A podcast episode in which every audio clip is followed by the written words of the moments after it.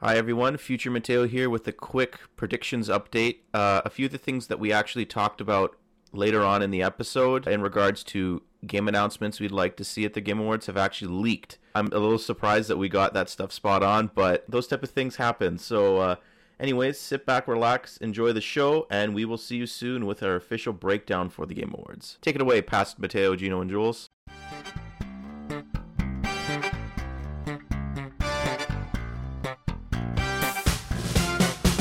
Hello everybody, and welcome to another exciting adventure at the Hub World. Today's quest will have us talking about the Game Award nominees and predictions. My name is Mateo, and today I'm joined by... Gino.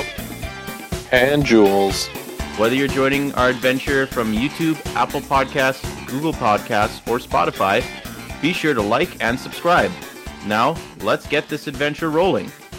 So, we're going to have a... discussion today about what we hope and think will be going on in the Game Awards. I think the first thing I actually want to address about the Game Awards is the controversial thing about the timing of when they shut their, their window for what games are eligible or not. Because I think the day God of War came out was the last day of eligibility for what could enter the Game Awards. So like anything that comes out after mid-November and December is pushed into next year, and at that point they'll be basically forgotten about in the next Game Awards. Like Halo Infinite technically this year is eligible, but it wasn't going to win anything anyways, but at least the sort of olive branch that should have been extended wasn't. So for our Hub World Game Awards, we're not going to be doing that. We're going to be doing the Game Awards in January, and we'll have time to reflect. We'll have an entire winter to reflect on games, and I think that is the most fair way to form an opinion. So anyways, we're going to save the two big categories for last, which is Game of the Year, and probably most anticipated, I think, would be our second biggest one that we'd like to talk about. So we're just going to open up the big list of nominees here. We're not going to do stuff like esports or smaller categories that we haven't, don't really have an opinion on. So we're just going to do the main bulk of the ones. I, th- I still think it's like, it'll probably be like fifteen to twenty categories we'll talk about. But for Best Game Direction, we have Elden Ring, God of War Ragnarok, Horizon Forbidden West, Immortality, and Stray. Just putting this out there, none of us have played Elden Ring, so... Riley Anthony swears by it, and the industry swears by it, so... Um, Elden Ring is also one of those games that, like, I just haven't found a time to just sit down and play it, because it came out at a very inopportune time for me personally, and I just haven't had the ability to go in and, like, just enjoy it. I think I would, but then again, I say that every time there's a Souls games. I tried with Sekiro, I tried with Bloodborne, and I just I just couldn't finish it because I just got frustrated. Yeah. Yeah. For me, Souls games are just not my thing. I haven't tried, and I just know... just from looking that I will not enjoy those games. Like, I just don't like getting my head beaten in every single time I play a game. So I probably won't be voting for Elden Ring unless I know, like, it is the clear frontrunner. If I'm being honest with you, and I'm trying to put a, an objective stance on this, considering, like, games I haven't played or... and just also what the industry's saying, I think of all the games in this category, Elden Ring, in my opinion, is the frontrunner. Because I think that... when I look at games like God of War, I mean, for a lot of these categories, I'm only really looking at Elden Ring and God of War because they are the front runners. But just I'm going to directly compare them. I don't think there's anything impressive of the direction of God of War. I believe that the direction of God of War could have used a little bit more refinement. Like, I still think the game was, like, fantastic. But in terms of just, like, direction and vision... I don't think the scope of God of War Ragnarok was what it could have been. And yeah. I look at a game like Elden Ring, and I say, like, regardless of how you feel about the gameplay, regardless of how you feel about these types of games, like, there is very clear vision in that in that game. Like, that game is, like, the culmination of George R. R. Martin's, like, lore building, world building, into, like, this incredible, like, artistic design. And, like, like there there's so many incredible pieces that I think the direction of Elden Ring was phenomenal. regardless of what the application or how you feel about the application. I do think that the direction was uh, was the strongest contender here. Like, I don't think anything else compares to that yeah. scope. If that makes sense, because if, if you base that on the the description of what they mean by game direction, they're like awarded for outstanding creative vision and innovation in game direction and design. And I think it's just difficult for a sequel like Ragnarok or Horizon Forbidden West to innovate on those two things, because they're not wholly original anymore, because they're just building off of what came before. Both games weren't a massive step in those regards. I think there was ways for those games to have like solid like direction, but like like we kind of said in our last episode, at least like looking at God of War, like the, I do have complaints about God of War, and I don't think they affect the quality of the game, but they're definitely like a direction-based decision, right? Like the decision yeah. to make most of the new, or sorry, not new, most of the abilities from the original game rather than making new ones. The direction of not going, because one of the first decisions they made, or sorry, not even while they were making the game, one of the decisions they made during development was, is this a three-game saga or is this a two-game saga? And they didn't know when they started it, and they ended up doing two. And like, having played it, as much as I love the game and I, I, I love the core of the story and the heart and like the gameplay, like from a spectacle point of view and from a scope point of view, like I almost wish they had done three, because I, I do I feel like the game wrapped up really quick. And I, I do feel like there was some missing spectacle, mm-hmm. um, and there could have been. So I that's where I'm saying, like, I feel like the direction could have been more refined, because I do yeah. think there were choices made that did ultimately hinder the game from being even better than it could have been. And kind of bringing this back into Elden Ring also, it's just, I feel like with what Elden Ring did, it didn't really. And this might be a hot take from someone who hasn't played the game, and.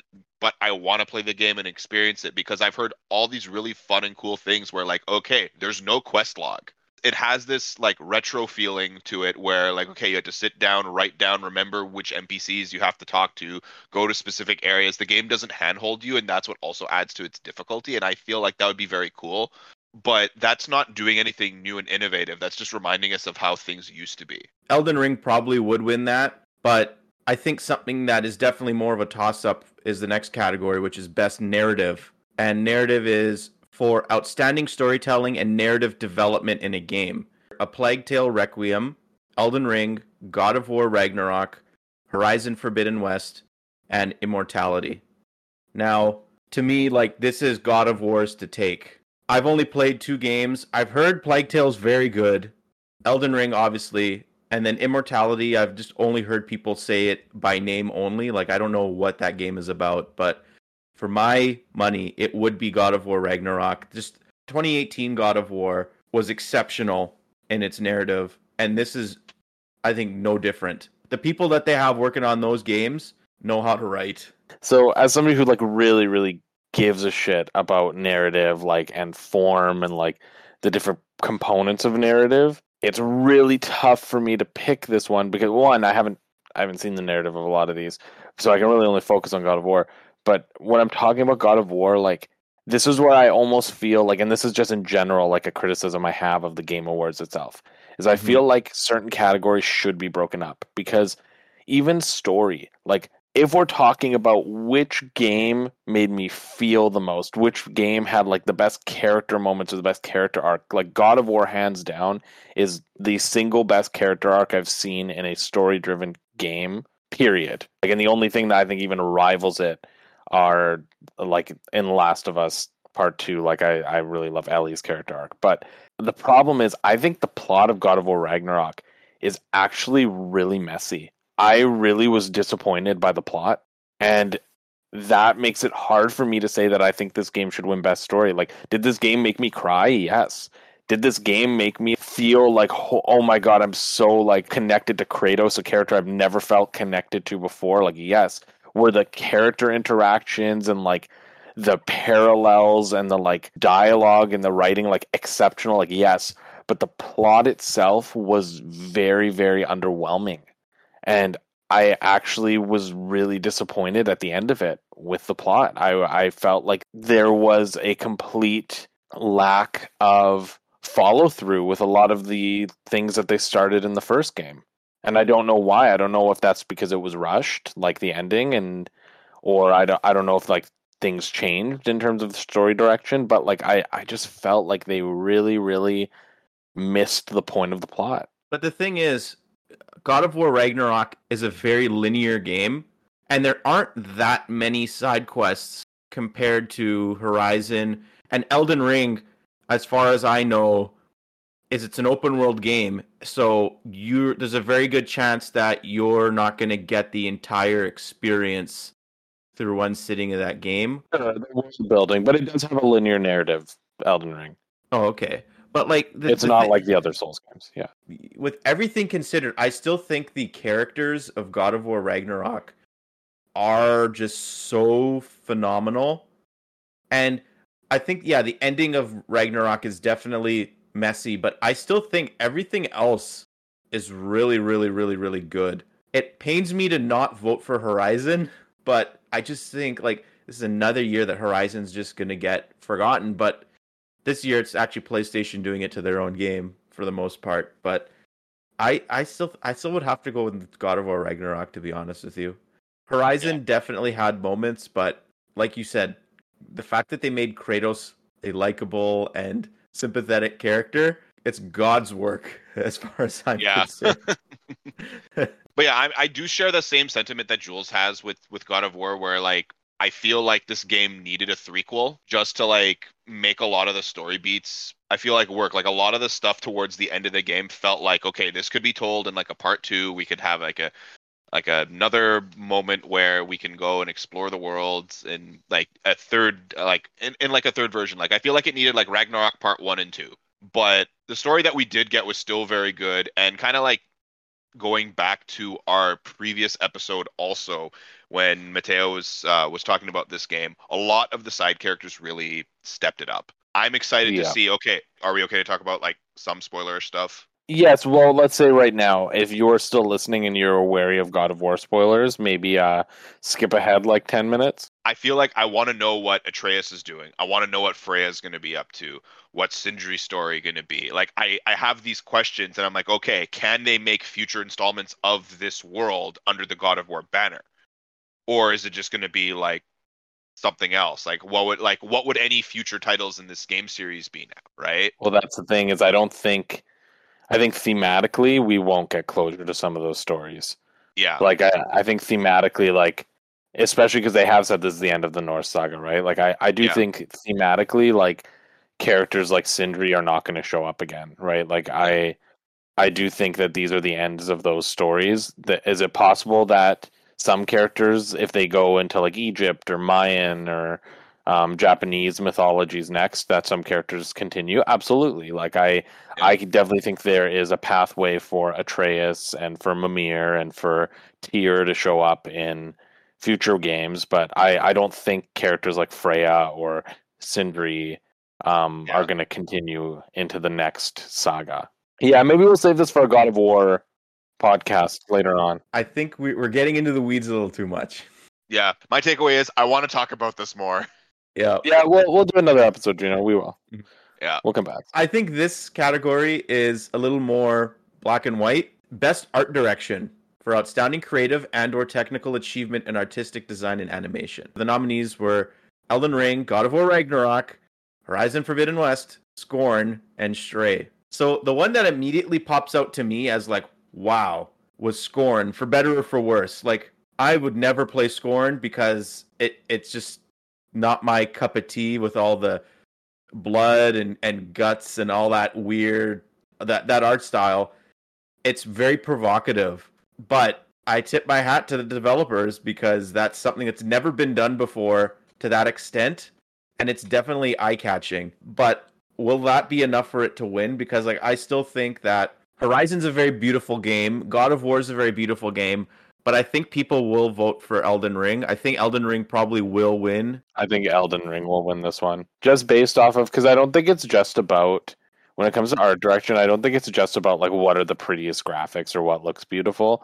Um, it's it's definitely very much about, like, even the concept art mm-hmm. and, like, the style. The variety um, and stylistically, as well. like, yeah, like stylistically, Elden Ring does have like a massive edge. Like the designs of the like enemies and the and the world are like very imaginative, very imaginative and very unique.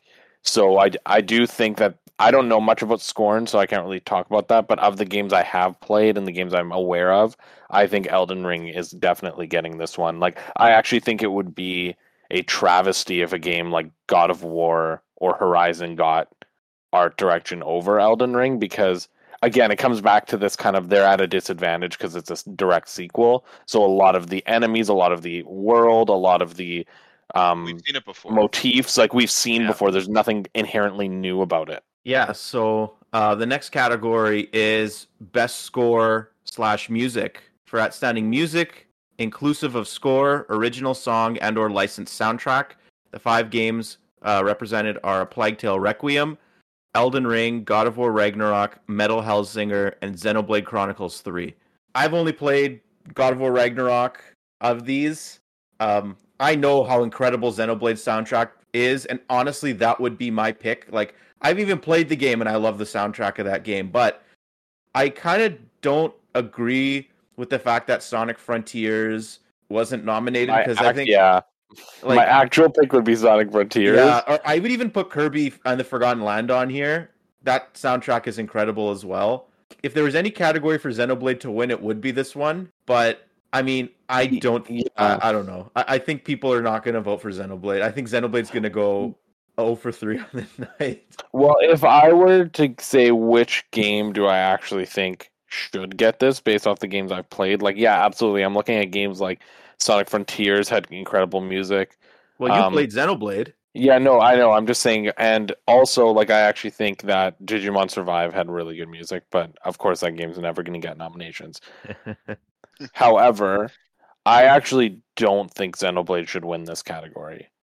I think Xenoblade does, like, one of the things that's attributed to Xenoblade a lot of the time is its music. And of the three Xenoblade games, in my opinion, this game not had the worst music, like I'm not quantifying it, but had the least like memorable music. Like I never felt like there were any like pick apart songs that I felt really were anything new. Like they were very reminiscent of the the previous ones, and like some of them were really good. But I, I would give this to God of War. There was there were tracks in that game that were phenomenal from just like an orchestral standpoint. Like again, spoilers for God of War, but like when he's like rallying the Nine Realms and there's like that big like epic mu- music in the background, like there's yeah. a lot of really great music in God of War. God of War's got three phenomenal songs. It's the the main theme that the man sings, then there's the f- theme that the woman sings, and then there's that theme that you just mentioned. Like those three are inc- were incredible anytime that they came on screen. Technically, like the scope of the score doesn't matter. It's like, even if there's one song and that one song is the thing that's nominated, it could win. Like they're just viewing it that way. So, I mean, who knows? Like I wouldn't be upset if God of War won, but like I personally really like the Xenoblade Chronicles three soundtrack, but yeah, I unironically listened to the entire God of War Ragnarok soundtrack yesterday, just cause it's quite so, good. So yeah. Also in the sort of sound category is best audio design, recognizing the best in-game audio and sound design. A lot of the same nominees, uh, Elden Ring, God of War Ragnarok, Horizon Forbidden West, Gran Turismo seven, and then Call of Duty Modern Warfare two. This is always like the category Call of Duty wins, so I'm just going to go with Call of Duty. Yeah, I don't know enough about this to really... Modern Warfare two is supposed to be like a rebound game for Call of Duty this time around, so I wouldn't be surprised if... like. They always win, and honestly, like they are very good in the, the sound design department. So I, I'll I'll put my vote to that. Now, this one is a little uh, controversial, I think, for us because we won't be able to have it. For me, it's very difficult to decide for this one. But best performance awarded to an individual for voice over acting, motion, and/or performance capture. You have Ashly Burch, who is from Horizon Forbidden West. She played Aloy. Charlotte McBurney, who's the main character in A Plague Tale Requiem. I don't know her name, I'm sorry. Christopher Judge, who plays Kratos in God of War Ragnarok. Manon Ga- Gage, or Gage, she could be French, I don't know, who plays a character in Immortality. I'm sorry, I don't know anything I don't know anything about Immortality. And then Sunny Suljic, or Suljic, could be a Slavic last name, but uh, He was obviously Atreus in God of War Ragnarok. I mean, if Christopher Judge did the motion capture for Kratos, I think there would be a chance for him to win this, in my opinion. Because for me, with God of War Ragnarok, I associate the big moments that Kratos had in that game were ones that he didn't even speak in. So Christopher Judge's performance in those really powerful moving scenes was not a factor because he physically didn't talk. Uh, yeah, I don't think that Christopher Judge it did anything special. Like, I get why he's here. And you know what? I'll be honest. Like, I think in God of War twenty eighteen, there's a little bit more of an argument because he showed his layers, right? Like, Kratos as a character shifted and changed, and he wasn't just yelling Athena, Zeus. Like, he wasn't just like doing the same things. He he had a new perspective on the character. But here, I don't actually think he even speaks very much in this game, and I don't think what he says, even though the moments are powerful, I don't think there there are moments where it's like little was said. Yeah. So if we're going by just pure like voice acting, I don't think Christopher Judge should be winning yeah. this. I actually don't think any of these nominees are very representative of the best voice actors of this year.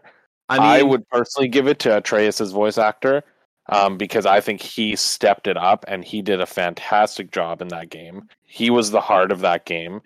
However, if I were to put my own two cents into this, I really do feel like other characters in God of War were robbed. Like, I look at this and I'm just like, Sindri's actor should win an award for his performance. Like, Freya. He, yeah, I, Freya, not so much for me. I really like um, Freya.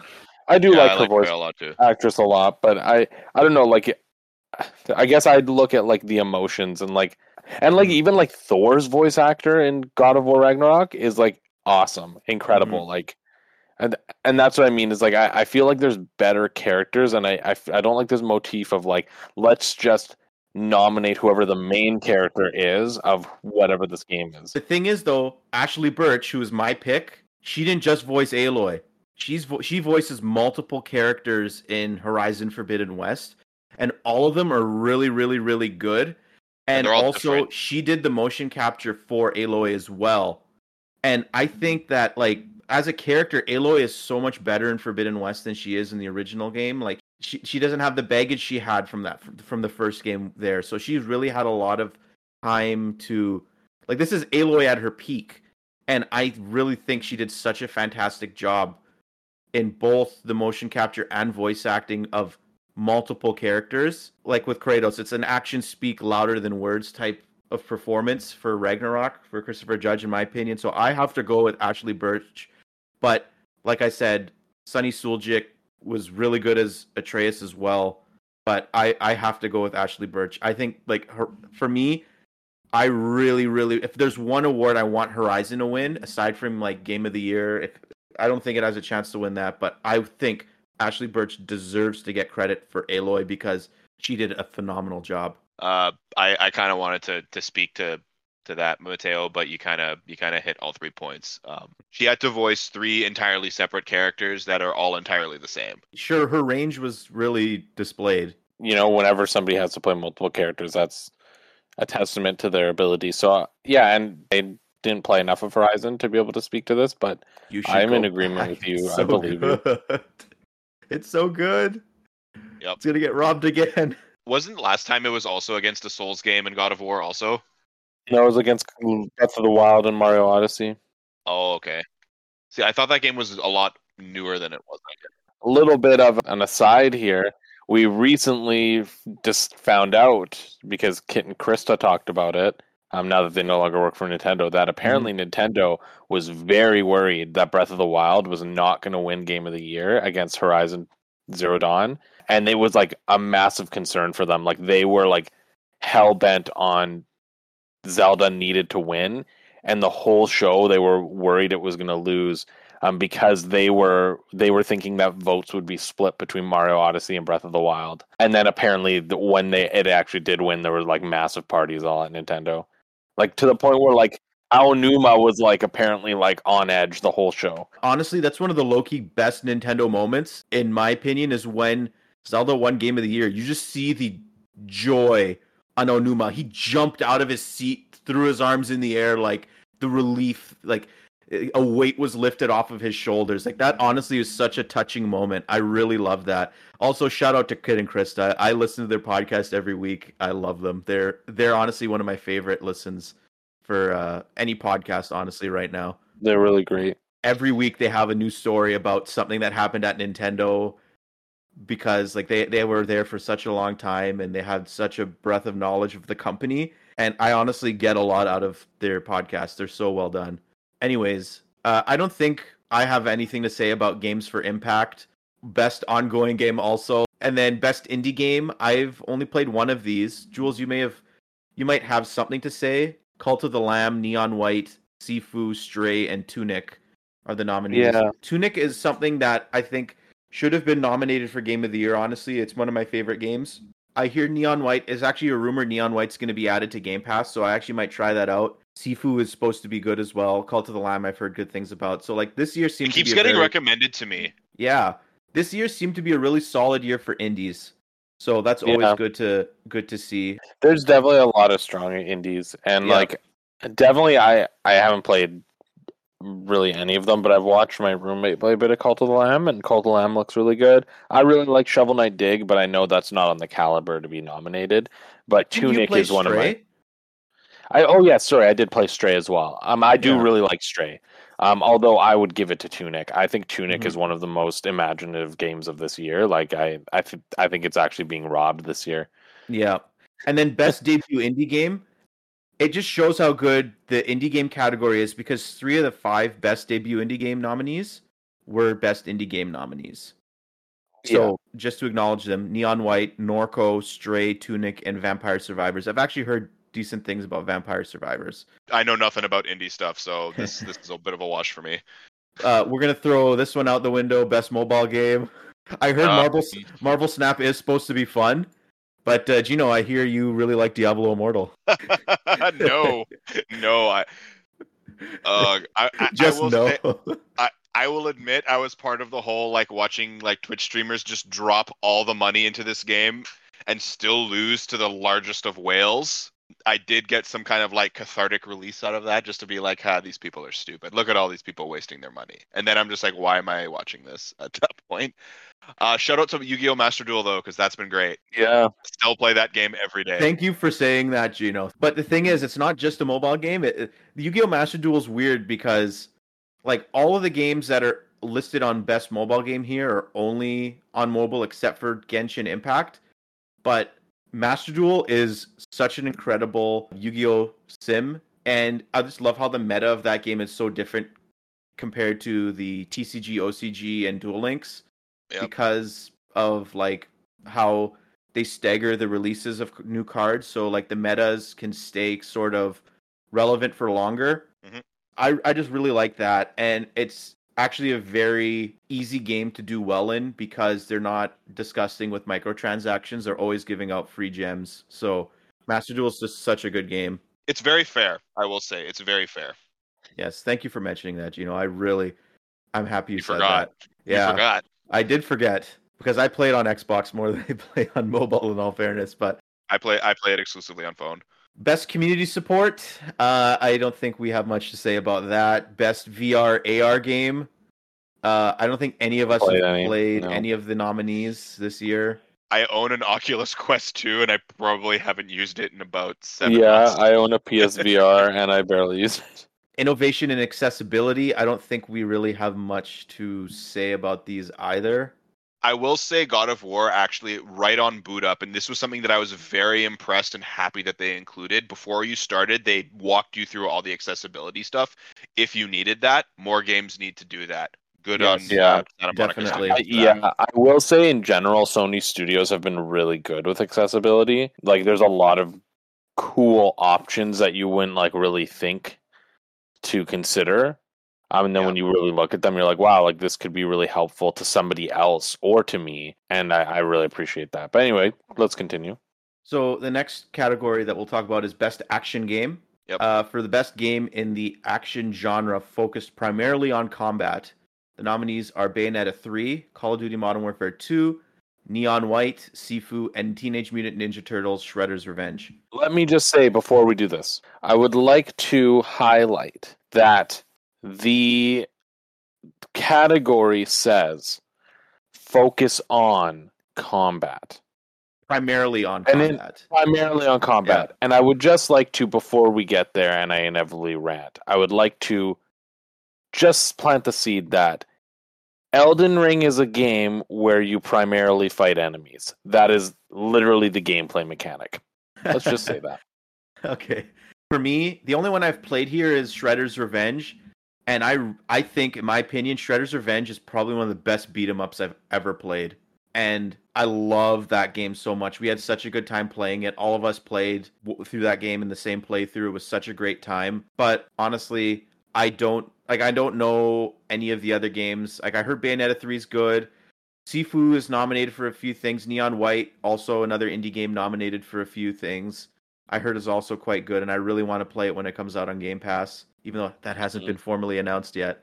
And then Modern Warfare two, like, I don't know how different that Call of Duty is compared to other Call of Duties. So it is coincidentally the only one I've played, but it's I can't see any of the other games being more enjoyable to me than Shredder's Revenge. Yeah, and like I'm looking at these as well, and I of course I, I also haven't played most of these. I've only really played Teenage Mutant Ninja Turtles Shredder's Revenge. I have Bayonetta three. It's sitting there waiting for me to fall out of my Pokemon phase and go play it. Jules, you love your Bayonetta games. I do love Bayonetta, and I, but that's the thing is, so what I've heard is that, but then again, like if we're basing this off combat, it might still be fine, but I have heard that this is the worst of the three. Like, it's still good, but there are a lot of poor decisions made um, when approaching Bayonetta three, so, and I will say that Teenage Mutant Ninja Turtles Shredder's Revenge is the most fun I've had in a beat-em-up style game since Castle Crashers. And that's yes. saying a lot, because Castle Crashers is one of my favorite games.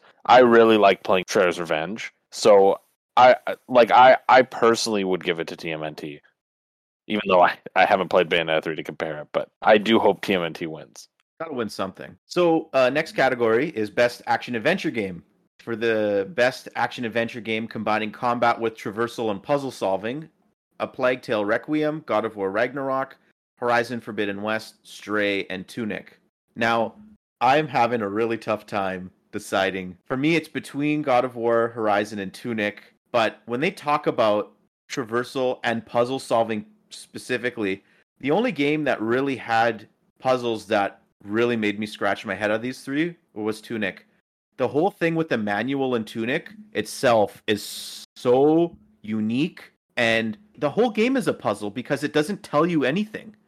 Like, you have to decipher that manual yourself and assemble the pages and go back, and the combat is really good. I, I really think Tunic has a good shot to win this. See, I, I think if the focus was on puzzles, I agree, Tunic should win, and I do think Tunic would have a shot.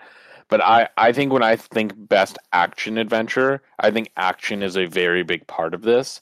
And when it comes to Tunic, I don't think action is at its core. I think puzzles.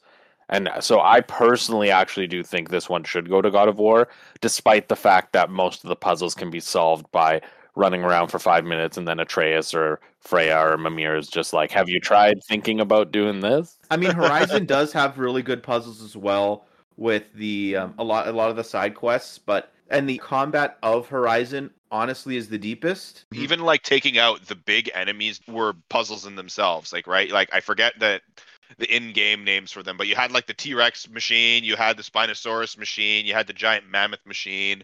Like, each one of them, like, okay, when I went into a combat scenario, I'm like, okay, I have to take out these weapons first because it's going to do this, this, this, this, and this. That's going to make yeah. things way more difficult for me. If I don't, I was strategizing. I was trying to like figure out the best way to take these machines down with the abilities and stuff that I had, which I found really enjoyable. And when you eventually do take those machines down, like, you do get a sense of accomplishment. That is similar true. To like how you would finish a torch puzzle in Zelda and like you get a chest. Like, it's it was very similar to that kind of feeling. Like, yeah, I did it. Horizon definitely has the best balance between yeah. puzzle solving and combat. And with God of War, it's again like the puzzle solving is just like not so much like, okay, here's a chest. You have to throw your spear through three things. Oh, okay. And it there's no puzzle. It's just finding the damn thing because it's the same color as all the other things in the environment. And it's just like, oh, can you see it? I, I personally don't even think God of War's combat is as deep as Horizon's either. No, it's not. But like Tunic, I just can't get over how well designed the puzzles were in that game. Mateo, Tunic is basically a Souls game. It is, but it's it's not, because I like the art style of Tunic way more. It's not like constantly dreary and like just sad, almost like, I don't know, like Tunic, like, you're playing as a little happy little fox guy. So uh, for me, it's either yeah, Tunic or Horizon. I hope wins that. Um, now, Jules' favorite category, the one that we've spent a lot of time talking about privately, best R P G. And the way the Game Awards defines R P G, this is their definition: for the best game designed with rich player, character, customization, and progression, including massively multiplayer experiences. I don't like that definition at all, to be honest. So the nominees are Elden Ring, Live Alive, Pokemon Legends Arceus, Triangle Strategy, and Xenoblade Chronicles three. You can take the floor. I'm sitting here now, and I am going to have my rant. I primarily play role-playing games, and role-playing as a genre, in my opinion, is a certain type of game. And I believe that role-playing needs to be at the core of the gameplay experience, not just in the menus, not just in the creation. And I also think that for these categories, you should be fitting the the games into which category they fit best into. So if you're only putting them into one of these genre categories, you should put them into the genre that fits the best with their gameplay. Elden Ring has R P G elements, yes. And by this definition, best game designed with rich player character customization, progression, and massively multiplayer experiences. Absolutely, Elden Ring fits that description of what an R P G is. But let me tell you right now, that description was made so they could put Elden Ring into this category, because none of these other games have massively multiplayer experiences. Not one other game has that. Nor do most typical R P Gs have that. And rich player player character customization, yes, that comes with an R P G. That comes with a ton of other games as well, because there's a lot of action games, there's a lot of adventure games, there's a lot of strategy games that are adopting R P G elements now in terms of progression and character customization. It's everywhere. God of War has R P G elements. Horizon has R P G elements. Um, Mario and Rabbids, Sonic had R P G elements. Lots of games have R P G elements now. And I just think that it's important to have a distinction over what is the core gameplay focus here. And wh- going back to what we said about action, action talked about a game that's primary focus is combat. Yeah. Souls games' primary focus is combat. It's essentially a boss and enemy rush game. Like, that's what it is. The whole game is combat. Yes, there is a deep progression and a deep character customization that can affect how you approach that combat. But ultimately, Elden Ring is not based off of your build, whether you're going to win something. Like, yes, to a degree it is. That helps you. But ultimately, it's also based off of how you are physically playing, because it is an action game. It is a combat-focused game. For the most part, the average player can't go into Xenoblade Chronicles three, for example, and go fight a level seventy. You're not supposed to fight this enemy at the beginning. You would actually lose. Like, the game is actually designed that you, you can't do those things, because the progression is made to fit with this idea of like linear progression and this idea of like you have to level up and grind and build your way to that. Like, that's not what it, like Elden Ring, you can influence that. Like Elden Ring, you can you can be good at the core gameplay to surpass that natural progression. That sounds more like an action game than it does an R P G. And I'm just like looking at these games, I'm like, that what they've said for the best game designed with rich player character customization, including massively multiplayer experiences, that description doesn't even fit these other four games. It doesn't. There's not rich player to player character customization in Triangle Strategy or in Pokemon Legends Arce- Arceus or Live Alive. You can say that there is in Xenoblade Chronicles three because it has a job system, but that doesn't fit the other three games here, despite the fact that Live Alive, Triangle Strategy, and Pokemon Legends Arceus are at their core gameplay R P G. And then also including massively multiplayer experiences. That literally only applies to Elden Ring, and it doesn't apply to any of these games. So what I'm looking at here is this is not even what a typical R P G would be viewed as. This is, yeah. we want Elden Ring in this this category. We want Elden Ring to win this category. So we've made the category fit Elden Ring, even though it shouldn't. Yeah. I'm really pissed off about this category because R P Gs are a niche. For the most part, like core R P Gs are a niche. R P G elements are everywhere, but core R P Gs are a niche. Not a lot of people play J R P Gs or even Western R P Gs as much as they used to. And it's usually a category where these games, despite them being incredible, despite them having a lot of cool narrative stuff, a lot of cool gameplay stuff, they almost never breach into the big categories. They almost never get nominated for Game of the Year. They almost never get nominated for Best Narrative, despite the fact that they might have that. It really, the R P G category has been reserved for the R P Gs of the year to battle it out, because that's the only thing they're going to get nominated for, because they occupy a niche. And for you to take the biggest game of the year that is not at its core, not at its core, an R P G first, and put it into this category so that every other game here that is going to be recognized nowhere else is going to lose to it, that pisses me the f*** off. Like, it just pisses me off. I cannot even e- express how much of a slap in the face this is to hardcore R P G players. And also, it's it's a disservice to the other games that are nominated. Yeah, it is. Um, and like, I don't know how I would even check this, but I'm curious if I went back and looked at previous years what the best role-playing description was, if this would be the same description. Because I doubt it is. I think, honestly, people are just going to vote for Elden Ring anyways. But, like, I really love Pokemon Legends Arceus. That would have been my vote. Like, that was the most fun I've had in a Pokemon game. Even in counting Scarlet and Violet, I still think I would put Arceus above Scarlet and Violet just in terms of pure fun that I've had in Pokemon and how novel that, that was. And just, I think that personally is the most fun I had with an R P G game this year. Also, it's the only one I've played. But I actually really want to try Live Alive. I might that yeah, might be one that I, I try one day. Yeah. yeah, and I I would have wanted Xenoblade three to win in this category. It should win in this category, but it won't. Like, ultimately, Elden Ring is going to win this category, and it's unfortunate because there's there's been a number of good R P Gs this year. So the next category is Best Fighting Game. Very self-explanatory. I honestly think it's a multiverses category to lose. Sifu's not technically a fighting game. It's a beat 'em up as well. But then you also have King of Fighters fifteen, JoJo's Bizarre Adventure, All-Star Battle R, and D N F Duel. Uh, I think, honestly, that's multiverses to lose. That game is actually quite fun, and people have written the game off before it even came out, similar to Nickelodeon All-Star Brawl, but I think it has more staying power than that game, and it actually is worthy of being called a Smash-like. Even though it's not as good as as most Smash Bros. Games, I think it is worthy of that. Uh, next up is Best Family Game, which I think you can people can just name Best Nintendo Game.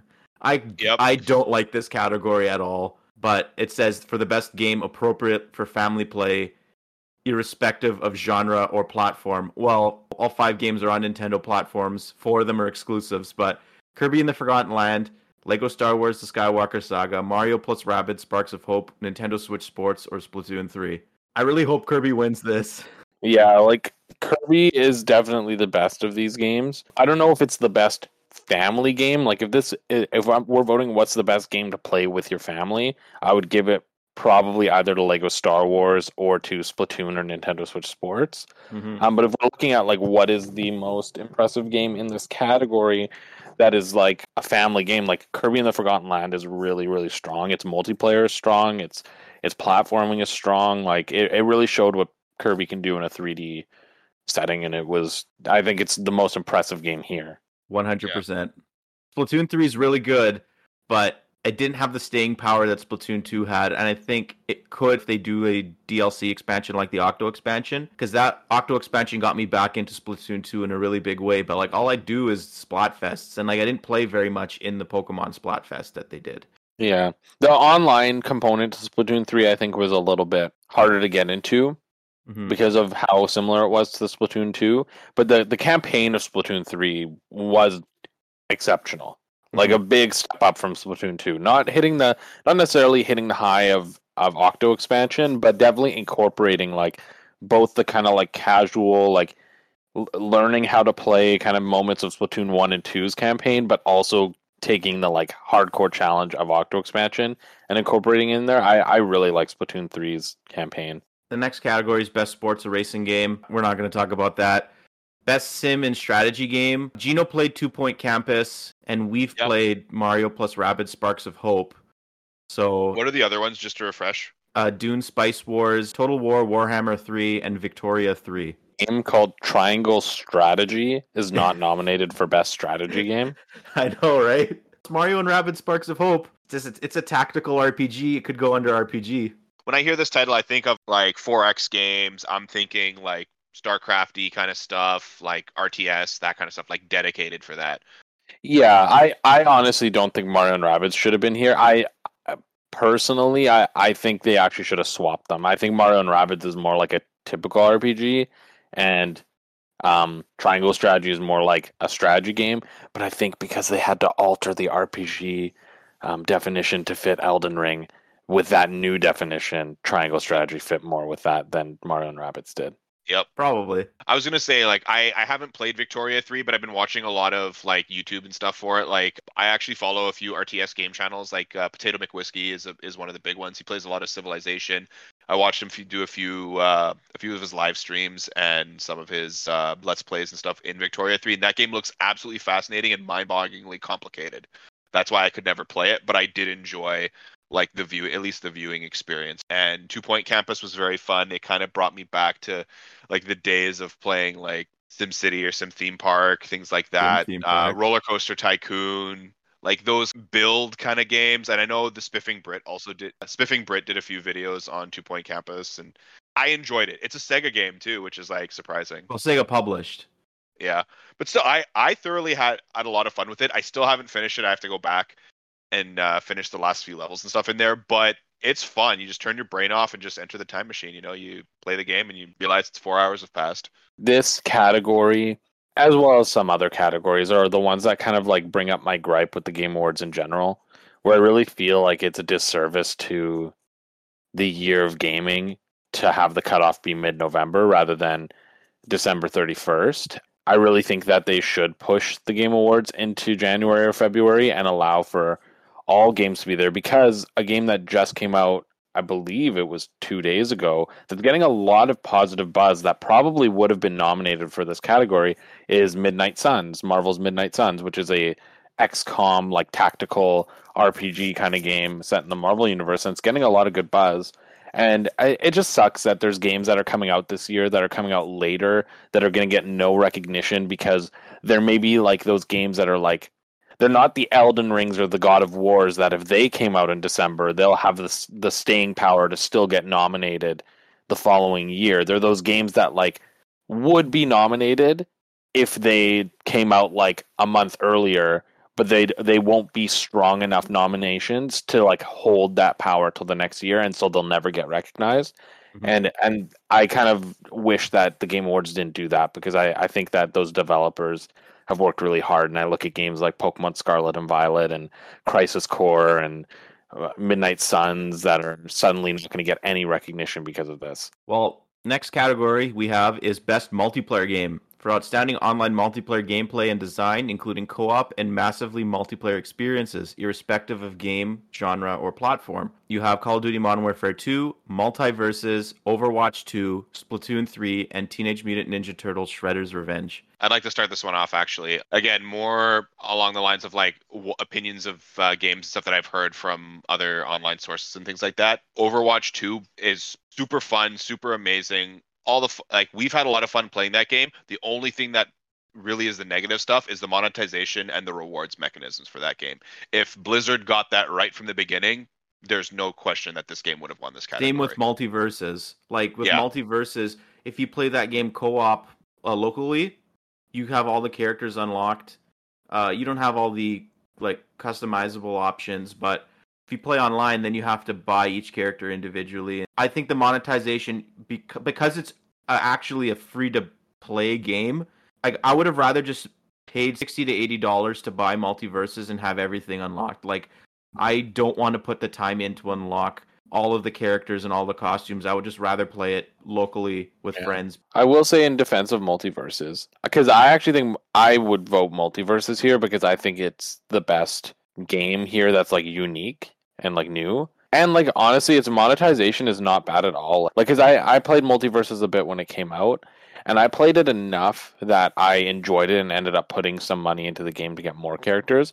But when I was just playing casually, like, I'd do like five to ten matches a day, and that that's not that much. That's like half an hour of playing. Like, I was earning a character every like three days. Like, it wasn't massively ridiculous, and they did rotate the characters very often. So it gave you like an incentive to try new characters and try them out and level them up. And I actually think that the multiplayer component to this game is also very strong, because it is designed as a two v two brawler. And and so I actually, I don't think that the, the monetization of multiverses got in the way of its goal. And I actually think that the core gameplay was really fun and really unique. And I, I still want to go back and play it more. They've added a lot of characters since we've last played.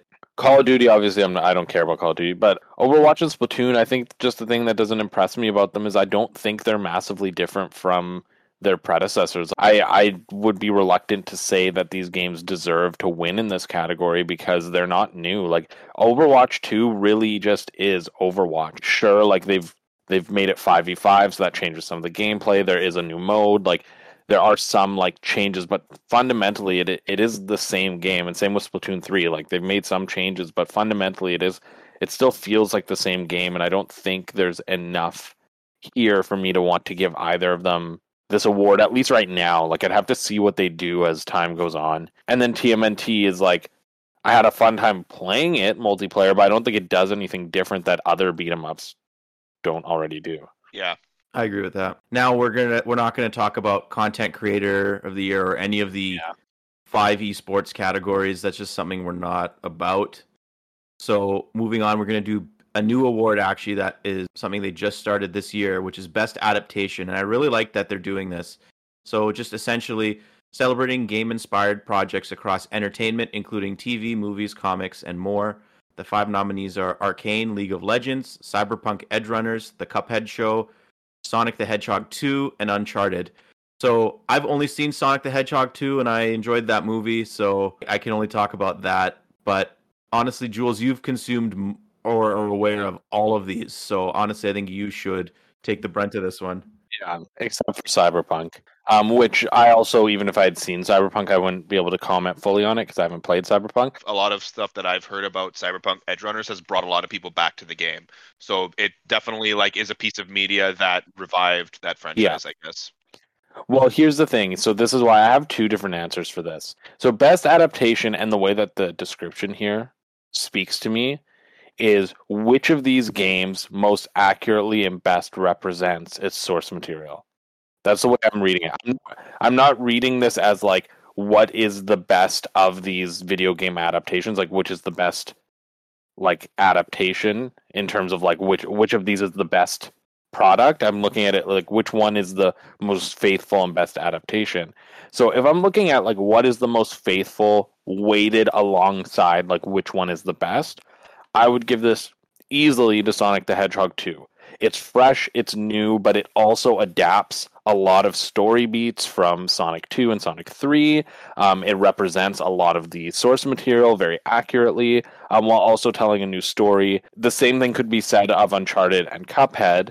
Um, however, I think Sonic does it better. Like, I think Uncharted left a little bit more to want, as well as I don't think it interpreted the characters quite as I wanted them it, it to, despite the fact that I did like it. And the Cuphead show is really good, but its episodic format makes it really tough for you to weight it against story focused yeah. projects. However, if we're talking about what's the best thing here, there's no question it's it's Arcane. Like, Arcane is probably one of the best animated shows I've ever seen in my life. It's like incredible, and it adds so much depth to characters from League of Legends that you didn't have before. And it is accurate in that way. It portrays the characters the way that they're portrayed, but then deepens them, like broadens the, their characterization. And the story is incredible. And the animation style is unlike anything I've ever seen. Like, if this is what is the best project here, like, I don't even think there's an argument to be said that it isn't Arcane. Um, I've heard Cyberpunk has a really good story, probably as comparable to Arcane, but I doubt it has the animation quality of Arcane.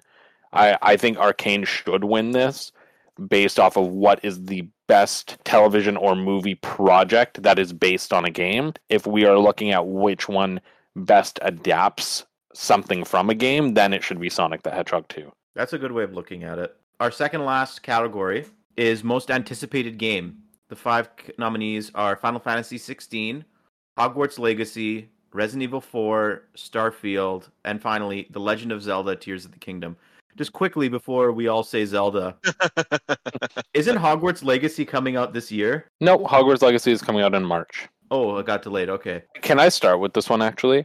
Yeah. So, of course, my answer is Legend of Zelda: Tears of the Kingdom. But what is sad about this is that there are games that I actually believe that had they been nominated for this category would actually warrant a debate for me, even though I'm a massive Zelda fan and Tears of the Kingdom is one of my most anticipated games of all time. But when you throw things like, I get Hogwarts Legacy is a big anticipated game for a lot of people because it's Harry Potter, it's the first Harry Potter game, that's that's great, and I am excited about it. But when I look at Starfield, I mean, this is my personal opinion, I, I don't think that game should be here. I think it's only here because they wanted to represent something Microsoft and something that was different genre-wise. And honestly, I don't think Final Fantasy sixteen should be here. I think that should be Final Fantasy seven Rebirth. And replacing Starfield should be Spider-Man two.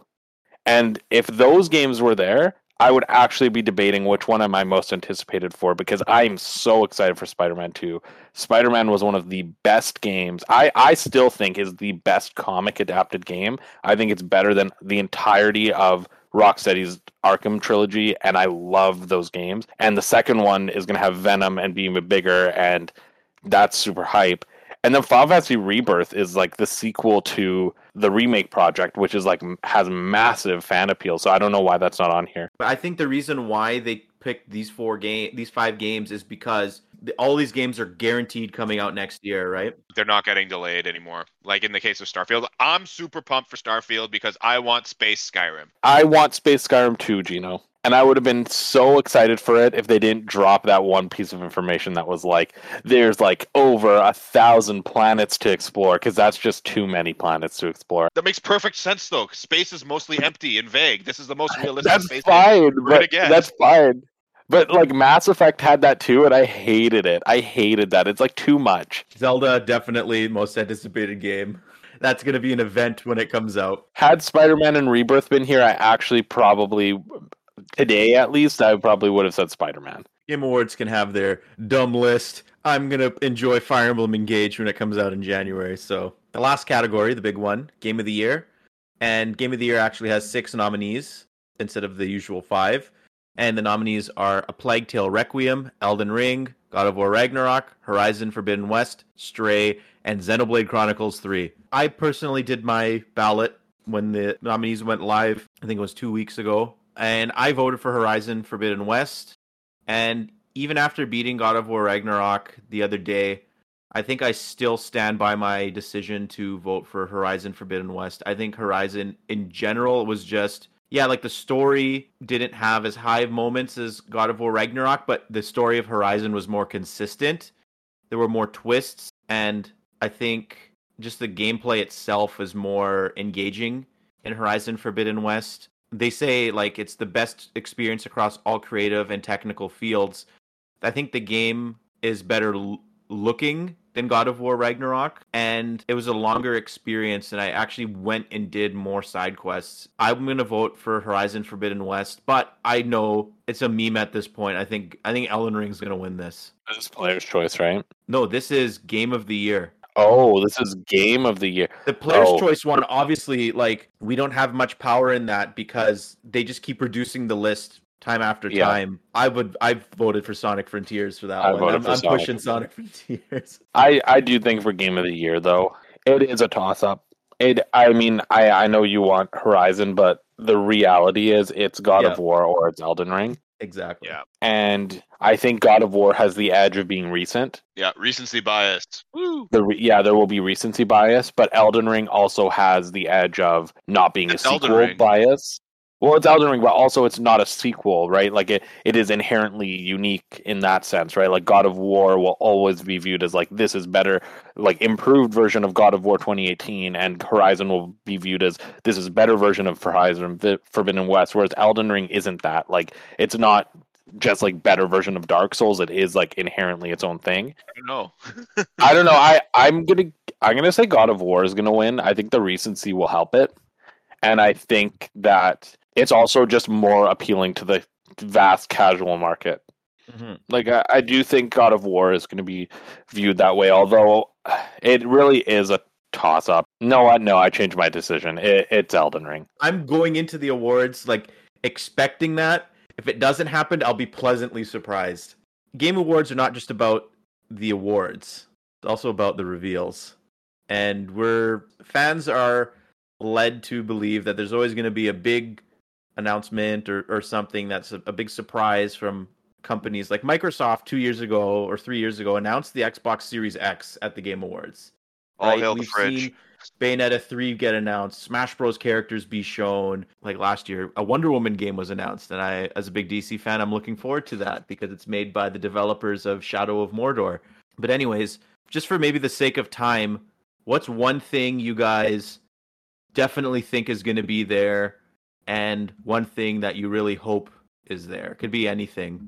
Um, I don't think anything will definitely be there because I don't know enough about what's coming up, but I think there are some locks, to be honest with you. Two two big ones. Sure, uh, but I, I personally don't. I can't think of any, but I will say what I hope will be there.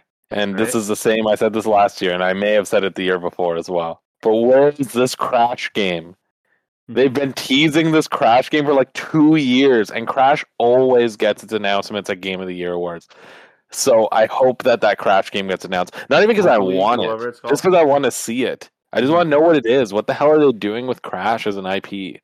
Another thing I wouldn't mind seeing is I wouldn't mind seeing, because we know it's coming, and E A has been teasing it a lot, that they have a major release happening before the end of the fiscal year. I wouldn't mind the formal announcement of um, Star Wars Jedi Survivor's release date, and because it's most likely coming out before March. I actually March. read something online about Jedi Survivor. They actually might be starting the marketing of the game just before the Game Awards, and there probably will be something at the Game Awards to do with that. Yeah, I was going to say that too. Uh, it's been a while since we've seen anything uh, Jedi Survivor, and it's about time. I guess that's something that I'm expecting to see. Something that I'm hoping to see is, like, I really want a new Transformers game.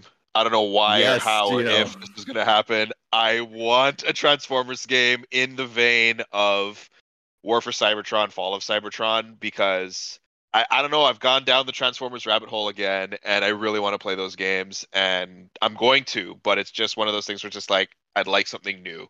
And the series, I feel like, needs something. Well, yeah. Gino, you'd be happy to know that I don't know if it's going to happen at the Game Awards, but I know for a fact there's a Transformers game in development. Oh, shit, really?